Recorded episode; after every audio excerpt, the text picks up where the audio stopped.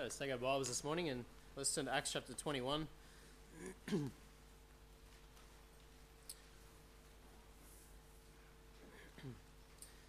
Acts chapter 21 this morning. And let's just read verse 26 and 27, and then we'll have a word of prayer. Acts 21, verse 26 says Then Paul took the men, and the next day, purifying himself with them, entered into the temple to signify the accomplishment of the days of purification, until that an offering should be offered for every one of them. And when the seven days were almost ended, the Jews which were of Asia, when they saw him in the temple, stirred up all the people and laid hands on him. Let's open word of prayer. Dear Lord and Heavenly Father, we thank you once again for this most wonderful day. We thank you, Lord, for who you are, and we thank you for everything you've done for us. We thank you for the salvation that's ours through Christ, your Son. We thank you, Lord, for your word and the privilege it is to study your word and to, to learn more about you and to learn the, the great truths, the doctrines of your word. I pray that you would speak to our hearts this morning as we consider this passage, that, Lord, you would uh, enable me this morning through the Spirit. Give me wisdom and guidance as I speak, that it would be your words it will be your thoughts, Lord, and that you would uh, teach us and instruct us this morning. And we pray these things now in Jesus' name. Amen. Now, last week, if you remember, we saw that Paul finally arrived in the city of Jerusalem. Uh, he finally got there after all that time. He was traveling back there, of course, with the, the gift from the, the churches, the Gentile churches, okay, to give unto the, the Jerusalem church. And upon arrival in the city, we saw that Paul met with the elders of the church. He met with James and the other elders, and he gave them an account of what God had been doing. He reported back to them as a supporting church on the, the missionary work. He basically caught them up on everything God had done in the, the time between he last saw them and now. And of course, the elders were naturally excited by what they heard, and they gave glory to God when they heard that God was doing such a great work amongst the Gentiles. But of course, they also knew that not everyone was going to be happy that Paul was in town. Not everyone was going to be happy to see the Apostle Paul. You see, rumors had been spreading that Paul was uh, teaching the Jewish believers to forsake their customs, their traditions, to forsake the law. And these rumors, of course, were false, and we talked about that last week, but they had the potential to divide the church. They had the potential to cause some real problems here within the church at Jerusalem and within the church at large if they were left unaddressed. And so Paul here is given advice by the elders to identify with four men who had a Nazarite vow. He's told to identify with them, go and observe the vow until it's complete, and pay for their sacrifices at the end. And the hope was that by doing this, Paul would demonstrate to the Jewish believers that he did respect the law, the customs, the traditions of the Jews. And we finished in verse 26 last week where we saw that Paul uh, conceded, he took their advice, and he went to the temple and he joined with these men. And Paul, in doing so, he laid aside his Christian liberty, didn't he? He restrained himself for the sake of the weaker brother.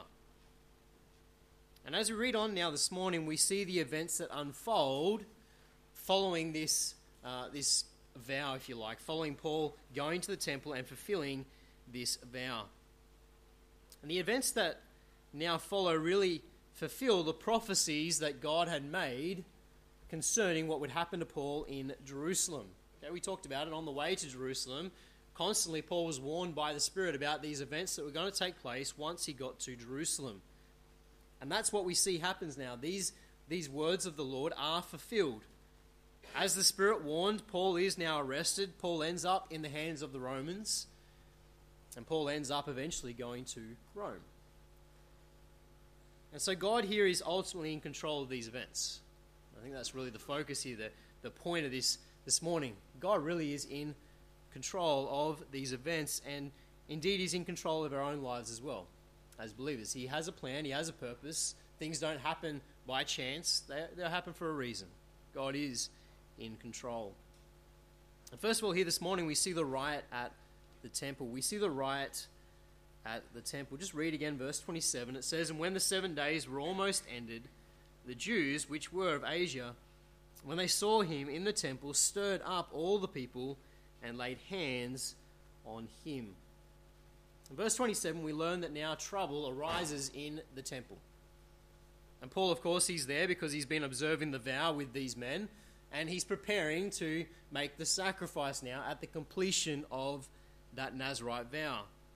We're told here that the seven days were almost ended. Okay, this indicates that the time appointed for the sacrifice had almost arrived. Okay, it's basically almost over. He's about to um, give these sacrifices now at the temple and complete the vow. And so Paul is in the temple for these sacrifices, and it's now that we see this riot breaks out in the temple. And the riot is caused here, it says, by Jews which were from Asia. And so these are unbelieving Jews who caused the problem here. Okay, so this is an important piece of information. You see, Paul's trouble was not caused by the Jewish Christians. That was the whole reason he was in the temple, wasn't it? He was trying to appease his Jewish brethren. He was trying to make sure that the, the Jewish Christians were not offended, trying to keep the unity of the body of Christ. And so the trouble here is not caused by believing Jews, the Christian Jews. It's caused by these unbelieving Jews from Asia. And they've probably traveled to Jerusalem, like Paul, to be there for Pentecost. Okay, the Jews would often make this pilgrimage for the feast. Okay, and so they've probably traveled like Paul all the way back to Jerusalem to be there in time for the feast. And in particular, it seems that they're from the region of Ephesus.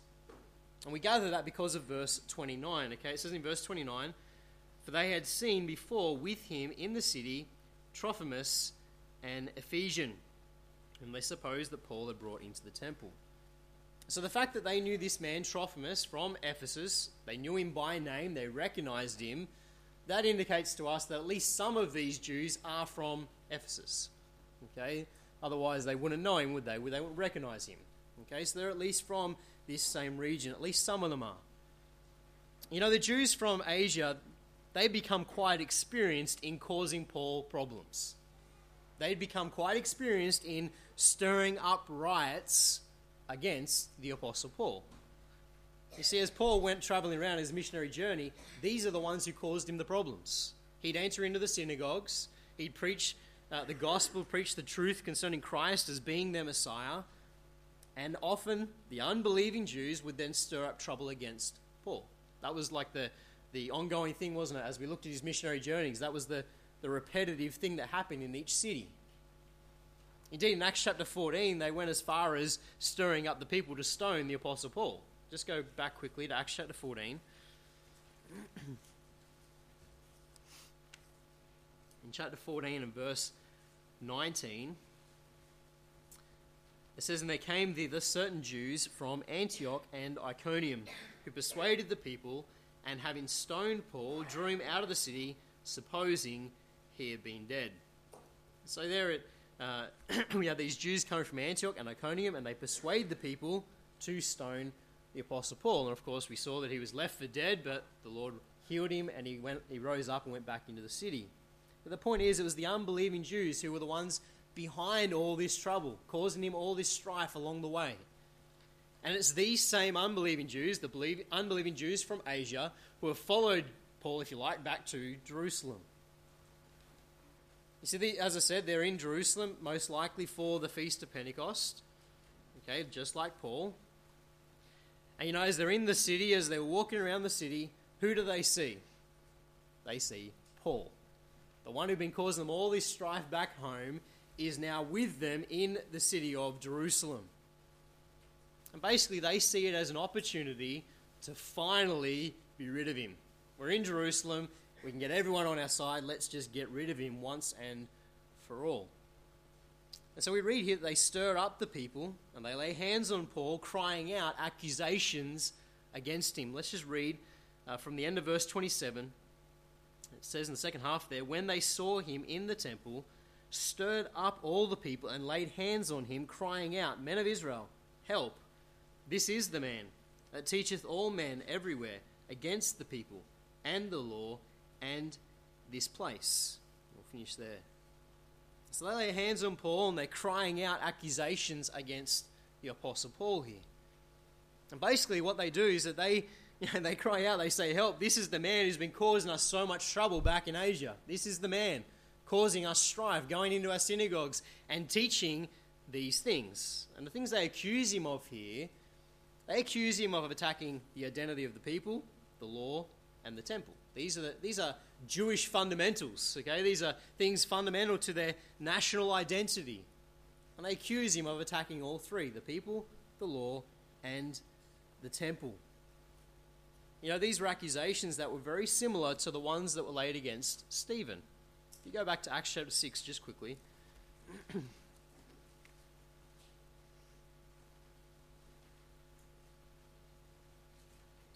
Acts chapter 6 and read from verse 11 says, Then they suborned men, which said, We have heard him speak blasphemous words against Moses and against, our, against God.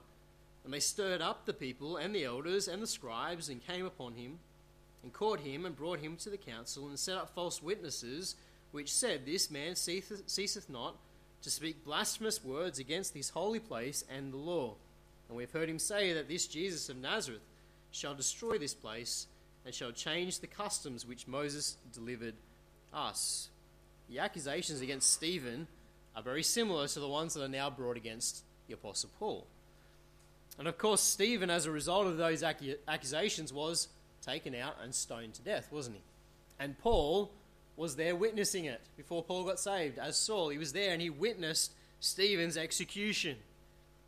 And now Paul is being accused of the exact same things attacking the people, the law, and the temple.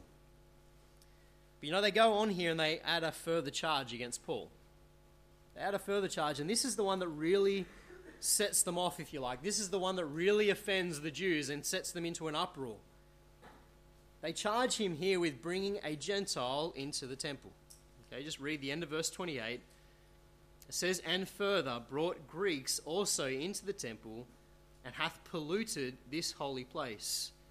For they said, sorry, for they had seen before with him in the sea Trophimus, an Ephesian, whom they supposed that Paul had brought into the temple. So they accuse him here of bringing a Gentile into the temple. And it was an accusation that was made on the assumption that Paul had brought Trophimus with, them, with him that day into the temple. It was an assumption. They'd seen the two together in the city, walking about, being together, and so they jumped to the conclusion that if Paul's here, Trophimus must be here as well. It Sounded like a good accusation anyway. That's what they've done. They've jumped to this conclusion. They've made this assumption that Paul has brought a Gentile into the inner courts of the temple. You know, for a Gentile to enter into the inner courts was a capital offense, it was punishable by death. Gentiles were not allowed to go any further than the outer court, the Gentile courts.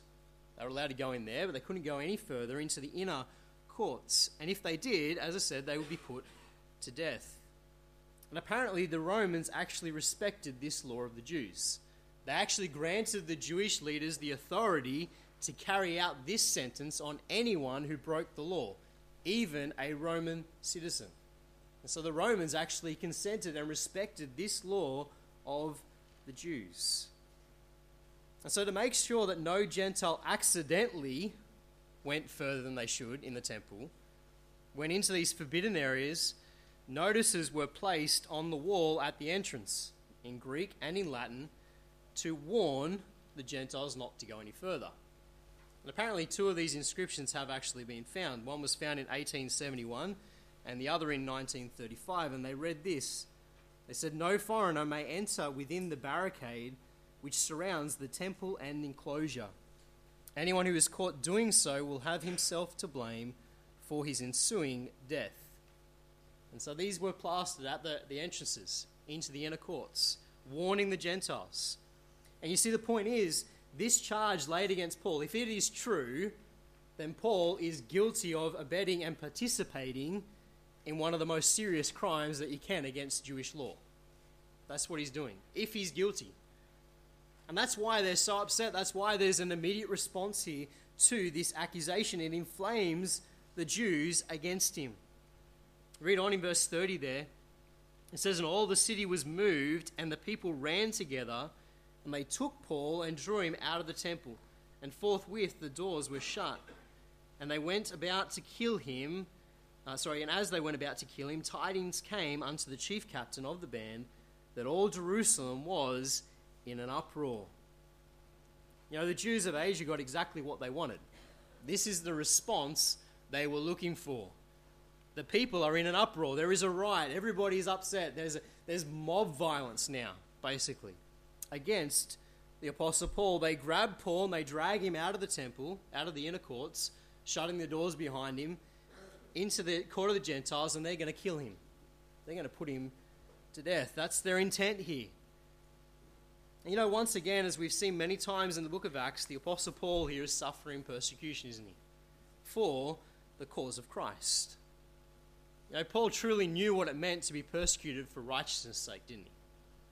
You know, he knew what it meant. He knew firsthand the truth of Matthew chapter 5 and verse 10, 10 onwards. Just quickly go there and read it. We've been reading a lot on Wednesday nights, going through the Beatitudes, but Matthew chapter 5 and verse 10. It says, Blessed are they which are persecuted for righteousness' sake, for theirs is the kingdom of heaven. Blessed are ye when men shall revile you and persecute you, and shall say all manner of evil against you falsely for my sake. Rejoice and be exceeding glad, for great is your reward in heaven, for so persecuted they the prophets which were before you. Paul truly knew what it meant, didn't he? To suffer for righteousness' sake, to be, you know, evil spoken of, to be falsely accused. He knew what it meant. You know, perhaps more than anyone. Paul understood the truth of Matthew chapter 5. You see, Paul had done nothing to deserve this. These accusations were false, they were lies. He'd done nothing to deserve it, but he was once again suffering. Why? Because he identified with Christ. That really is what their beef is with Paul. That's what it is. They don't like the fact that Paul is preaching about Christ being, uh, the Lord Jesus Christ being the Messiah. And so Paul is suffering because he identifies with the Lord. And so Paul is now dragged into, out of the inner courts. He's brought out into the court of the Gentile to be killed. And we see, secondly, now this morning that he's rescued by the Romans. So we've seen the riot in the temple. And secondly, we see the rescue by the Romans. Look in verse 31. It says, And as they went about to kill him, tidings came unto the chief captain of the band that all Jerusalem was in an uproar, who immediately took soldiers and centurions and ran down unto them. And when they saw the chief captain and the soldiers, they left, beating of Paul. In verse 31, we're told that as they're going about to kill him, this is what they're trying to do. They want to put him to death. They're beating him relentlessly. They're beating Paul to death. And as they're doing this, word comes to the chief captain of the garrison that's stationed there in Jerusalem of this riot. Word reaches him that there's a riot taking place, there's mob violence. And it seems that, as I said, these events are taking place in the court of the Gentiles. And this means that it wouldn't have taken very long at all for word, or for the noise of it, if you like, to reach the Roman garrison. You see, the Roman garrison was stationed in the fortress of Antonia, which was on the northwest corner of the Temple Mount. Okay, you have the temple, and right on the northwest corner was uh, the, this fortress where the garrison was stationed. And the fortress was connected to the court of the Gentiles by, by two flights of stairs. Okay, so you only had to go up two flights of stairs, and you're in the fortress. And so they would have heard this violence taking place. They would have heard it, and they've swiftly gone and told the captain, the captain of the garrison. And this meant that they could quickly intervene. Okay, this is why they're located there in this position. They could oversee things. They could quickly intervene when there is a riot within the city. And that's exactly what happens here. Okay, as soon as the, the chief captain hears the noise, he hears what's taking place, he rushes to intervene and put a stop to it. And we're told in verse 32 that he took soldiers and centurions and ran down into the crowd. Okay, verse 32 who immediately took soldiers and centurions and ran down unto them. And when they saw the chief captain and the soldiers, they left, beating of Paul. He took soldiers and centurions, it says. Now, apparently, each centurion was in command of a hundred men. Okay, and we're told here that he took centurions, and so it's plural, more than one. So the indication is that he has at least 200 men with him as he goes down to intervene. That should give us some idea of the extent of this riot that's taking place here. Okay, this is not just a you know 20 men. This is everybody in the temple is upset. This is a massive riot that's taking place, and at the center of it all is Paul being beaten relentlessly. From the end of verse 32, we see that it's not until they arrive, till the chief captain arrives, that they stop beating Paul. Okay, it says that uh, when they saw the chief captain and the soldiers, they left beating of Paul. It's only when they see him arrive that they stop. The chief captain comes with his 200 men, and they finally stop beating Paul. You know, if they hadn't intervened when they did, Paul probably would have been dead, not soon after. Not soon after, he would have been dead. That would have been the end. You see, the timing here of this intervention is perfect, isn't it? It's perfect. It's exactly at the right time to spare Paul's life.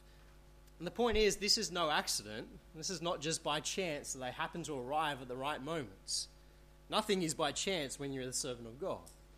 This is not an accident. God is in control here. This is, this is under the Lord's control. You know, God knew this was going to take place, didn't he? He told Paul, he'd, he'd given Paul warning that when you get to Jerusalem, this is going to happen. You're going to be afflicted. You're going to be beaten. You're going to be put in chains. Paul, Paul had been warned by God, and here what God said is now taking place. And you know, the Romans, in a sense, were the tool that God used to save Paul's life. They were the tool. They were the means that God used to spare his life at this moment. In verse 30, 33, we read that Paul is now arrested by the Roman soldiers. It says, Then the chief captain came near and took him and commanded him to be bound with two chains and demanded who he was and what he had done. Now, the chief captain naturally arrives on the scene. There's this great mob, and in the center of it, they're beating this man. Naturally, he assumes that this man must have done something wrong. This man's done something to aggravate the crowd. This man is guilty of something. But he needs to be dealt with legally and not by mob violence. And so he intervenes. He arrests Paul, assuming that he's guilty. And he binds Paul, it says here, with two chains. And this indicates that he's handcuffed on either side to a soldier.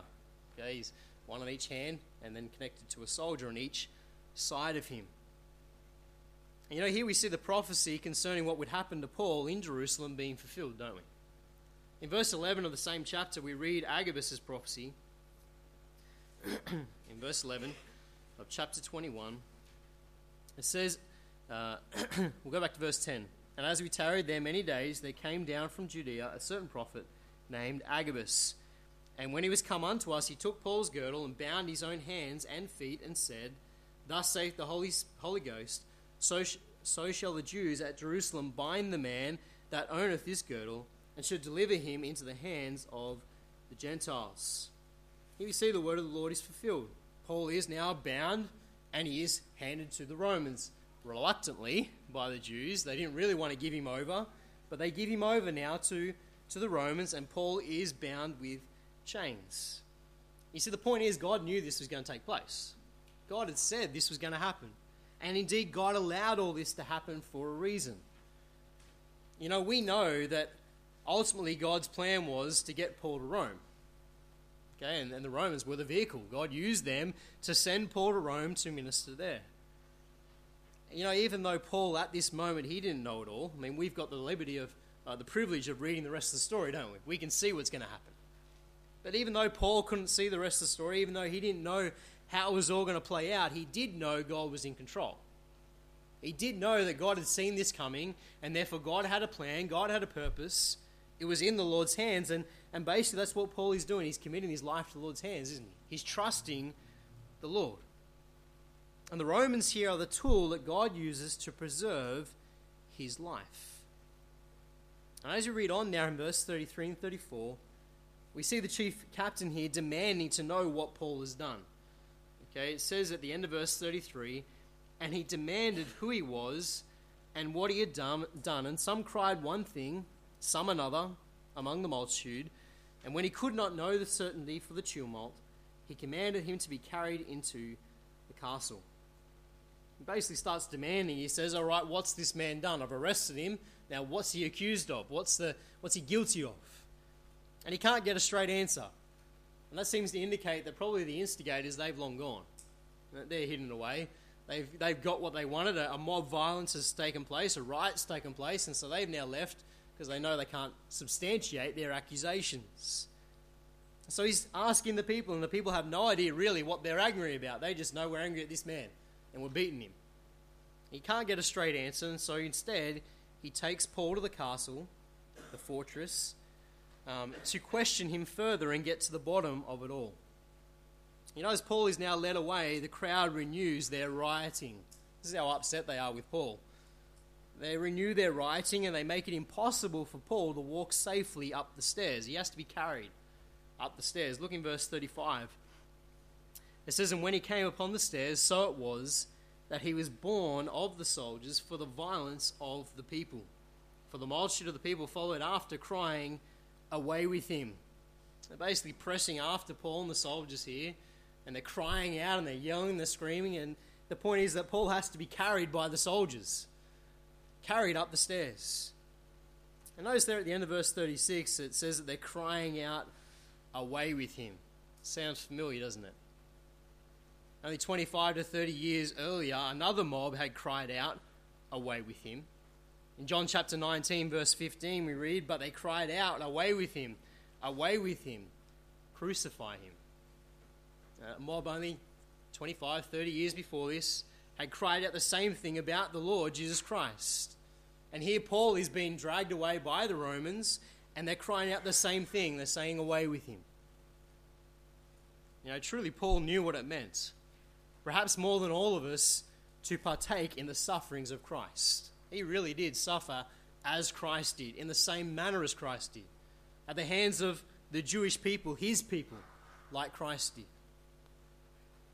And now, as Paul is led into the fortress, we see that he requests to speak to the crowd. And that's our third and last point this morning the request to speak. The request to speak. Look in verse 37 says, And as Paul was led into the castle, he said unto the chief captain, May I speak unto thee? Who said, Canst thou speak Greek? Now, Paul here, with proper respect to authority, he asks, he requests to speak to the captain. Uh, Paul here is, you know, he respects the Roman authority, doesn't he? He respects these Roman officials. There's no yelling and screaming here. He simply asks, he says, May I speak to thee? He's very, very respectful here in the way that he speaks to the chief captain. And the chief captain here we see, we see is surprised that Paul can speak Greek and that he speaks it in an educated voice. He speaks it well. It says there at the end of verse uh, 37, it says, Who said, Canst thou speak Greek? He's surprised by this. And verse 38 tells us the reason why. It says in verse 38, Art not thou that Egyptian? Which before these days madest an uproar, and leddest out into the wilderness four thousand men that were murderers. The reason that the captain is surprised that Paul is speaking Greek in an educated voice is because he thought he was this Egyptian. He thought he was an Egyptian rebel who had not long before this caused an uproar in the city. Now, according to Josephus, okay, who's that historian, writes a lot about Jewish history.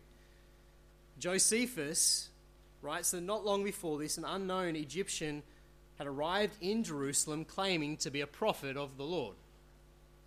And he gathered a large band of followings, uh, followers, sorry, and it's recorded in verse 38 as being 4,000 men. And he led these 4,000 men out to the, the Mount of Olives.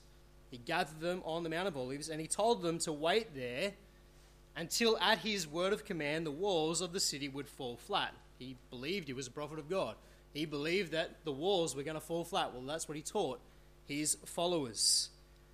And that when the walls fell flat, they would march into the city, overthrow the Roman governor, uh, overthrow the Roman garrison, and take possession of the city, take it back from the Romans.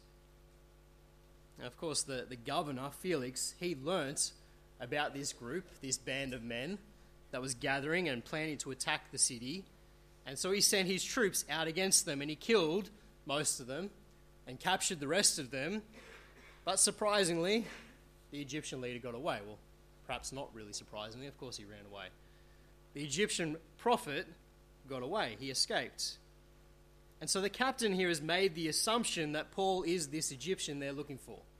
Okay? That's, that's the piece of history here that fits into this verse.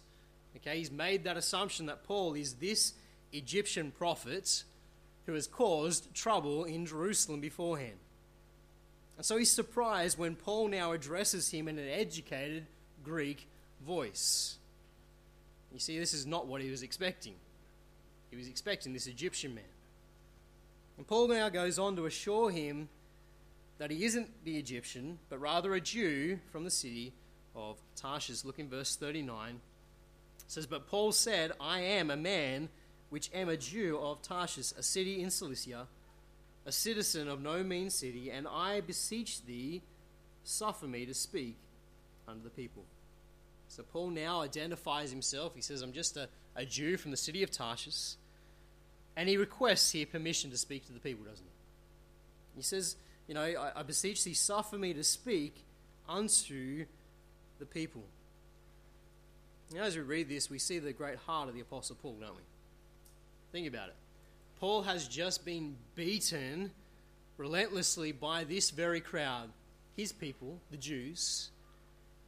He's been beaten unjustly, unfairly. He didn't deserve any of it. He'd done nothing wrong. And yet, we don't read here that Paul is getting angry. He's not jumping up and down screaming about his rights. Rather, he politely requests that he might turn and address the crowd. And the reason that Paul wants to address the crowd is why? Because he cares for them deeply. He loves them, he's concerned about them. These are his people, the Jews, the bre- these are his brethren. And Paul would love nothing more than to see them saved. That is his heart's desire. Just turn to Romans 10, and Paul speaks about this desire. Romans 10. Romans 10, and just read with me verse 1. It says, Brethren, my heart's desire and prayer to God for Israel is that they might be saved. This was Paul's heart's desire. This was his prayer for his people, his burden. He wanted to see them saved, he wanted to see them recognize Jesus as their Messiah. And so, even though Paul had been completely wrongly treated, he'd been beaten within an inch of his life by these people, Paul saw an opportunity to witness to this crowd. Uh, this is the mind of the Apostle Paul, the heart of the Apostle Paul here. He sees this crowd as, as lost, in need of the Savior, and he sees them all gathered there, and he thinks, hey, I've got a perfect opportunity to witness to all of these people and tell them the truth. You know, truly, Paul knew what it meant to put away all bitterness, didn't he? Now, he wrote later on in Ephesians chapter 4 and verse 31, he said, Let all bitterness and wrath and anger and clamour and evil speaking be put away from you with all malice. And be ye kind one to another, tender hearted, forgiving one another, even as God for Christ's sake hath forgiven you. You know, Paul had every reason in human terms to be bitter, didn't he? He had every reason in human terms to be, to be angry at the mob, to be upset, to feel uh, a sense of injustice.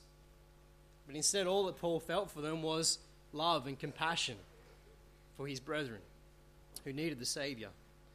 And so he requests here this opportunity to, to turn and to speak and address the crowd. Now, as I was thinking about that this week, I thought, you know, I wonder would we do the same thing?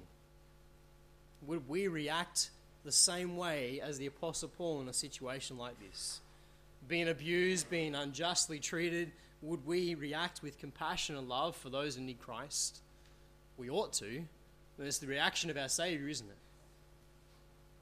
I wonder, would we react in the same way? You know, in verse 40 now, we see that Paul is granted his request. It says, And when he had given him license, Paul stood on the stairs and beckoned with the hand unto the people. And when there was made a great silence, he spake unto them in the Hebrew tongue, saying, You know, the captain now gives Paul license, he gives him permission to turn and to address the crowd, address his people, his brethren. And we read that Paul, he, he stands on the stairs, he turns, and he faces the crowd, he beckons with his hand, he, he waits for them to be silent. And when there's silence, we read, He spake unto them in the Hebrew tongue, saying. It's like the chapter ends on a cliffhanger, doesn't it? That's why I got Samuel to finish there. It ends on a cliffhanger. And verse uh, chapter 22 obviously goes on, records for us Paul's words unto the crowd, and we're going to look at that next week. But you know, from the passage this morning, it's evident that God was in control of all of these events that took place in Paul's life. None of this snuck up on God. It wasn't as if God said, Whoops, didn't see this coming, Paul. He did see it coming. And God had a plan, God had a purpose to it all. God took care of his servants through the Romans. You know, God had warned Paul that this was going to happen, that this was going to take place at Jerusalem. But you know, Paul's concern throughout it all was not his own life. He wasn't concerned about himself, he wasn't concerned about his own health. Paul's concern was doing the will of God and the salvation of the souls of his brethren. That was his concern. You know, may that be our concern today as well. May our concern be to do the will of God, seeking the salvation of souls. Let's close in a word of prayer. Dear Lord and Heavenly Father, we thank you once again for your word. We thank you, Lord, for the Apostle Paul and, Lord, his great faithfulness, even, uh, Lord, in the midst of persecution, Lord. Lord, his love for the lost, his compassion, Lord, his, his willingness to, to put aside his, his hurt and, and the things that they've done unto him and turn and speak unto them uh, the truth, Lord. Lord, I pray you help us to, Lord, react the same way. Lord, may our concern, Lord, in life not be ourselves and, and t- taking care of ourselves, Lord, but may it be your will and may it be the seeking for the salvation of the souls of men. Lord, give us a passion for souls, we pray, and give us the ability to, to stand and to boldly proclaim the truth. We bless now as we close, and we pray these things in Jesus' name.